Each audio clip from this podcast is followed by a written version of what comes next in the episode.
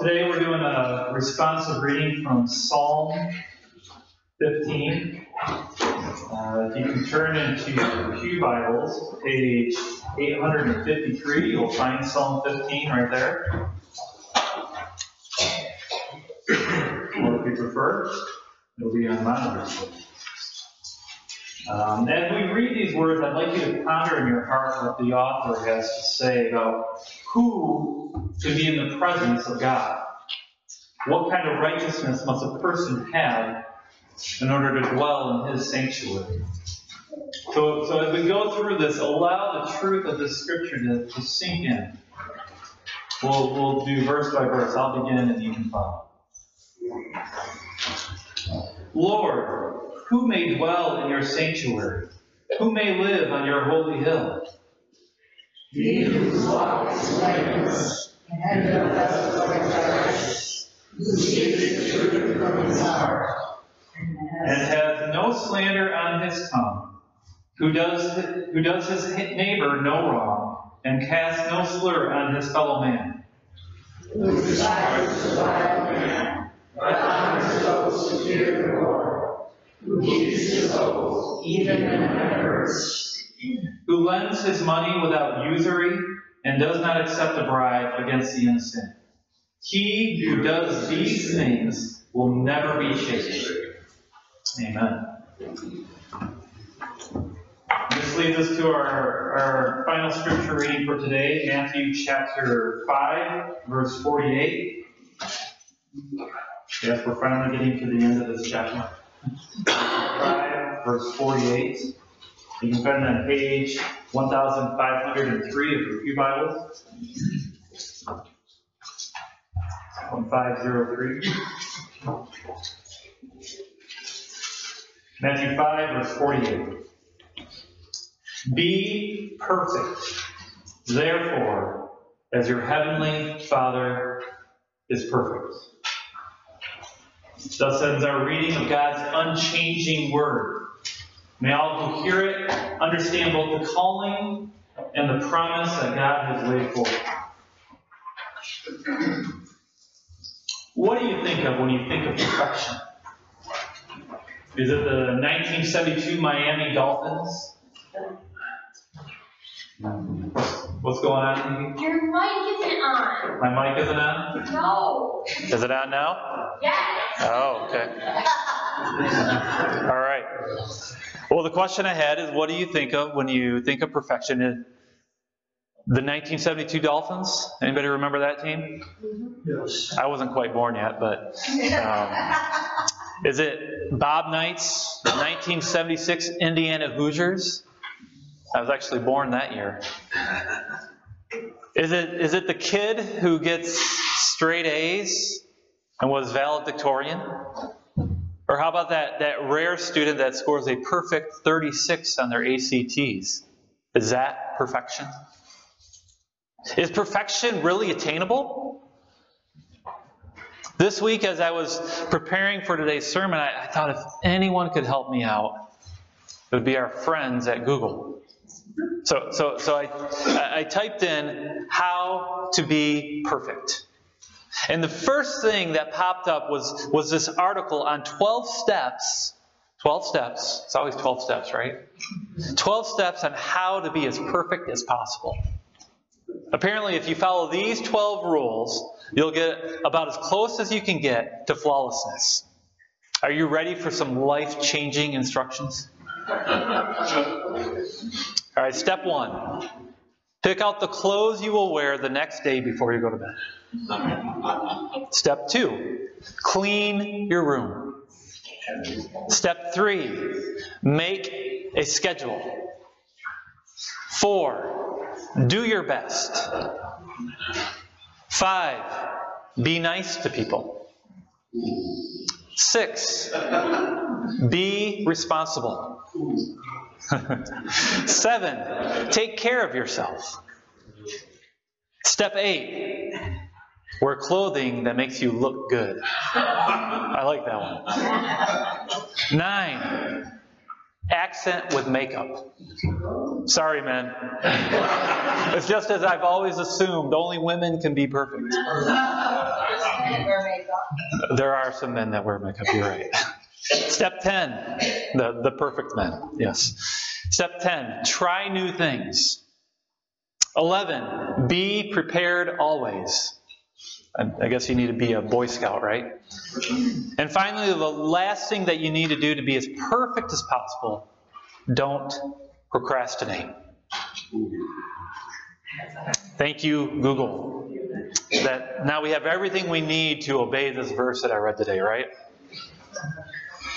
Yeah, all kidding aside, when we when we come to a verse like Matthew 5, verse 48, a verse that not only seems difficult but impossible to obey, what are we as Christians to do? I mean, seriously, look at this verse. Be perfect, therefore, as your heavenly Father is perfect. Seriously?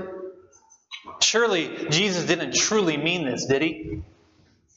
And yet, as Christians, we are not to trivialize God's word. Jesus actually said this. This wasn't a joke. He, he spoke this in his, in his Sermon on the Mount. Christ laid forth the expectation be perfect, therefore, as your heavenly Father is perfect. He laid that out to his disciples. Have you ever heard the saying, God will never give you more than you can handle? Well, well, it sure seems that, that God has given to us here a command that is more than we can do. Now, depending on the, the, the, type of person that you are, there are a couple ways that, that one could react to this verse. First, there is the perfectionist. This is a, is a person who probably follows those, those 12 steps that I mentioned. The, the, perfectionist hears these words and says, Okay, Jesus, challenge accepted. And then there's the rest of us, the apathetic. Those who, who don't bother to, to get the highest score on a test. Those who, who tell themselves that they do their best work in the last minute. When, when this person comes to a verse like this, they say to themselves, well, just one more thing that I won't be accomplishing. Let's go on to the next verse. Move along.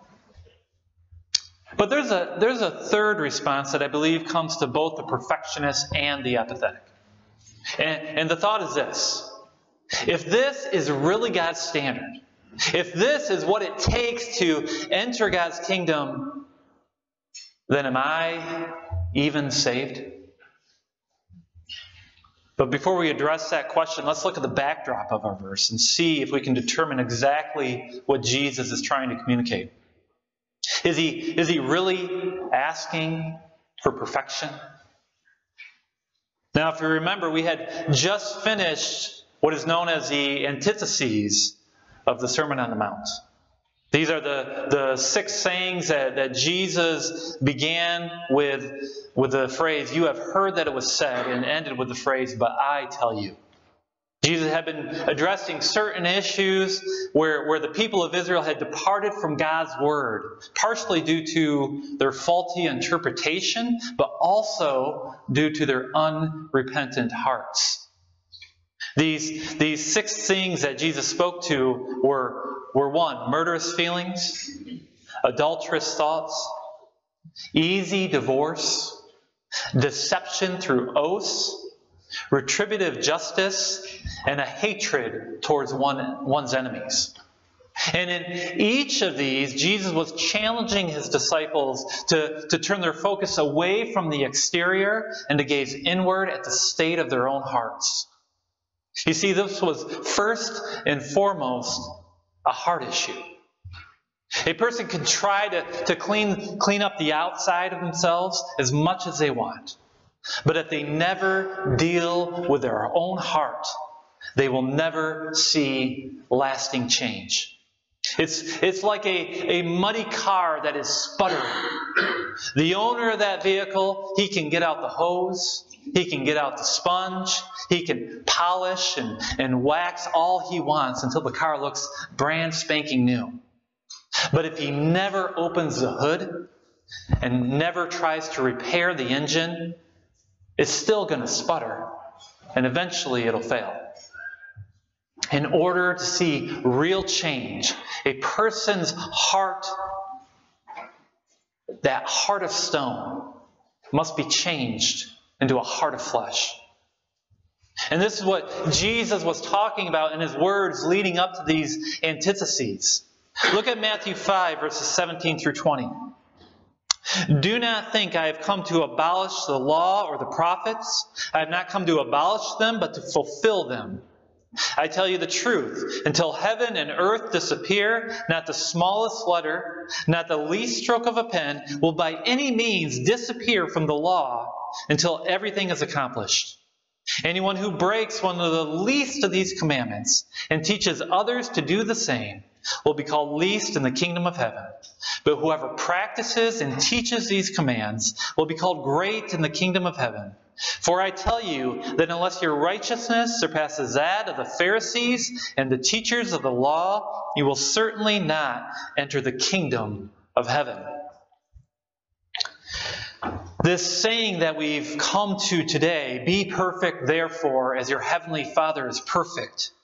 This saying is a capstone, if you will, summarizing Jesus' thoughts both here and, his, and in his antitheses. One, it is a he is the he is the fulfillment of Old Testament scripture. Two, Christ's people, those who are going to be kingdom followers, those who, who enter into his kingdom, they are to be a holy people as well. They're to have a righteousness that surpasses that of the Pharisees and the teachers of the law. You see, these, these religious leaders that Jesus talked about, they were just like the, the guy who, who washes his car but never looks under the hood. On the outside, they looked spectacular, but inwardly, they had a stalled engine. And so, with, with these two things in mind, Christ as fulfillment of Old Testament scripture and his people being holy and righteous, Jesus is summarizing his thoughts when he says, Be perfect. How does this play out? One, a, a disciple of Christ must have a proper understanding of God's Word. Scripture cannot be bent or, or twisted to serve one, one's own needs or to cover up a person's sins. Rather, the Bible has to be taken on God's terms. In other words, you you, you must be honest to the truth that, that God is communicating to you through Scripture. You can't, you can't soften His Word for your own benefit, but you must hold firm to its teachings, even when it strikes deep to your very soul. So be perfect when it comes to interpreting the Scriptures. Two, it's not enough to have correct theology. If God's Word isn't changing you from within, then you will never attain to the righteousness that is necessary to enter into God's kingdom. So the question remains exactly how perfect must one be? Let's, let's look at this word perfect and see what it means. The Greek that is used here is the word teleos. It is an adjective that, that carries a few similar meanings. It can mean brought to its end, or finished, or lacking nothing necessary to completeness. It can mean mature, or as we see in our text for today, it can mean perfect. And, and this word is used a variety of times in the New Testament. For instance, in the book of Hebrews, uh, chapter 5, we find, it, we find the verb form of this word being employed to describe the actions of Jesus. Look at uh, Hebrews 5, verses 8 and 9. Although he was a son, he learned obedience from what he suffered. And once made perfect, he became the source of eternal salvation for all who obey him. Now, is, is this text saying that sinless Jesus, the God man, had to be made perfect? Of course not.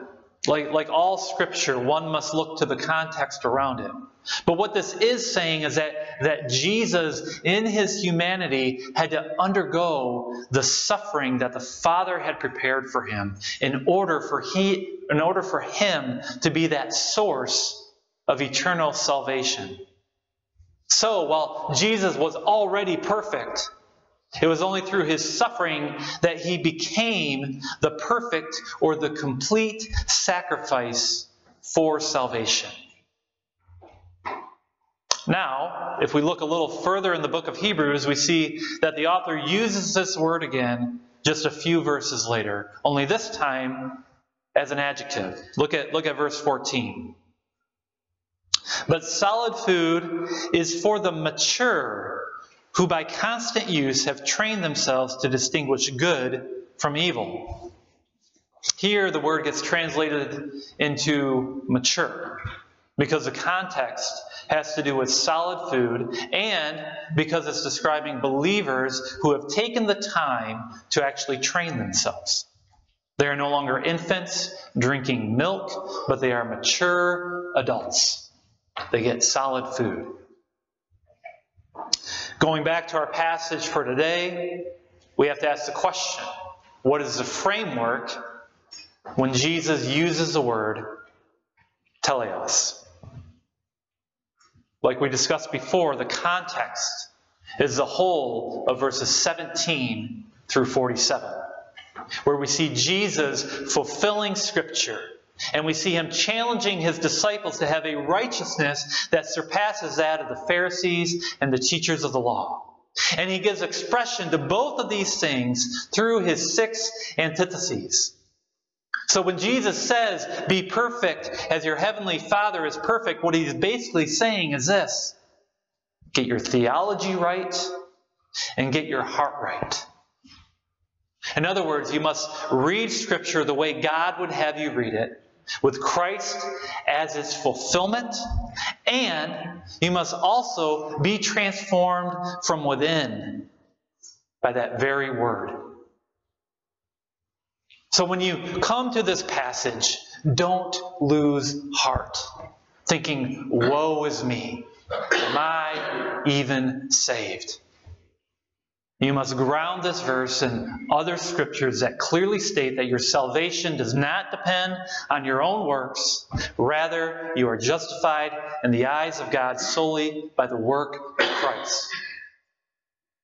But at the same time, you are not to be like the apathetic. Like the one who comes to this verse and says to himself, Well, just one more thing that I won't accomplish. And then he just goes on to the next verse. Jesus gave you this verse for a reason. It is a standard by which those who are truly in the kingdom will be measured. Similarly, you are not to be like the perfectionist. The, the person who comes to this passage and, and says to himself, challenge accepted. Such a gung ho attitude and a reliance on one's own abilities will take a person only so far. Thinking that you can do these things in your own strength will set you on the same path of that of the Pharisees and the teachers of the law. You will look good on the outside, sure, but your engine will be stalled. And honestly, this is the way the world thinks, is it not?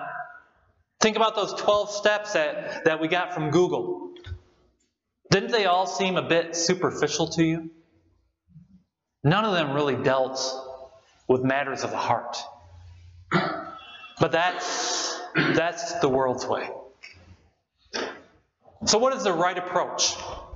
How are you, as a kingdom person, supposed to be perfect as your heavenly Father is perfect? How are you to fulfill those six antitheses that Jesus had laid out? How are you to overcome the, the anger that you have stored within your heart? How are you to avoid the, the lustful thoughts that are in the back of your mind? How can you remain faithful to the marital promises that you have vowed to keep? How can you remain true to the, the oaths that you make when you speak to others? How can you let go of the grudges that you hold against people who have harmed you? And how can you love people that you despise? Those enemies that most likely won't love you back. How can you do all these things all the time? The answer? You can't. At least not on your own. Instead, you have to trust in the one who is the fulfillment of this verse. Dear friends, it is only through the perfection of Christ that you can be made perfect.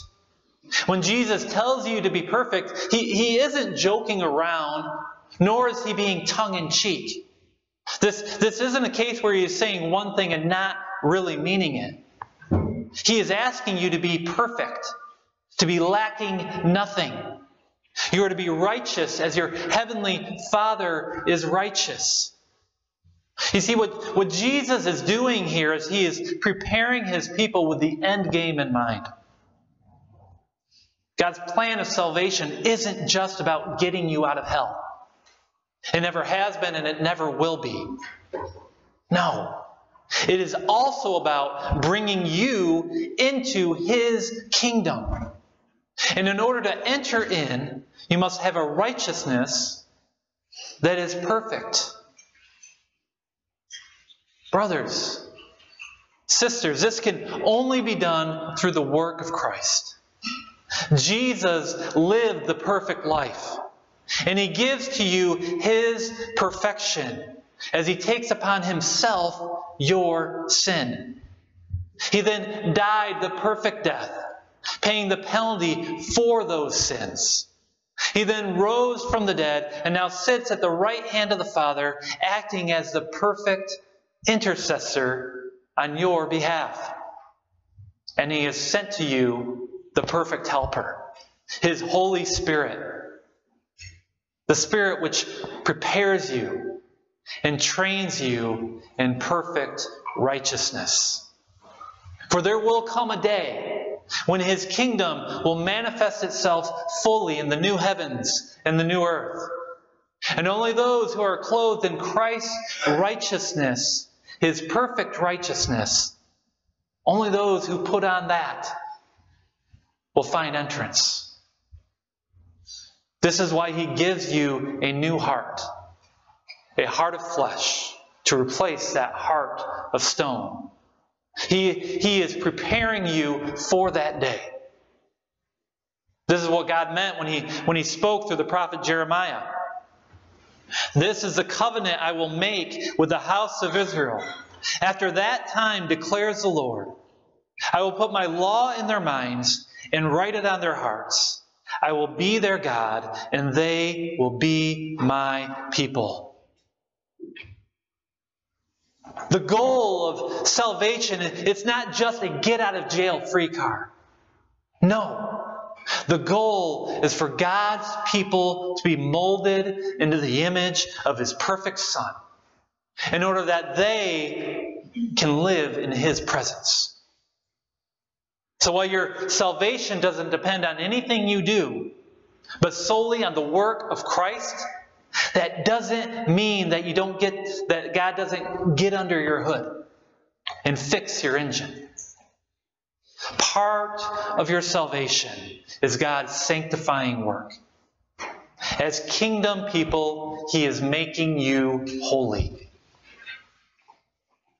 What is required of you? to trust in Him, in His holy word, in which He is the fulfillment. And you are to repent of your evil deeds and turn in faith to that perfect Son of your Heavenly Father. The, the good work that Christ had begun in you when you believed on His name must be carried out to completion until the day of His return. Little by little, Jesus is perfecting you. And he does this through his Holy Spirit. He is forming you after himself. And in this, you can take heart. For if Christ is on the job, if he is the one working inside of you, then you know it will be accomplished. So these words Be perfect, therefore, as your heavenly Father is perfect. They are both a command and a promise. So don't be afraid when you come to this verse. Rather, take courage, knowing that Jesus is perfecting you. Let us pray.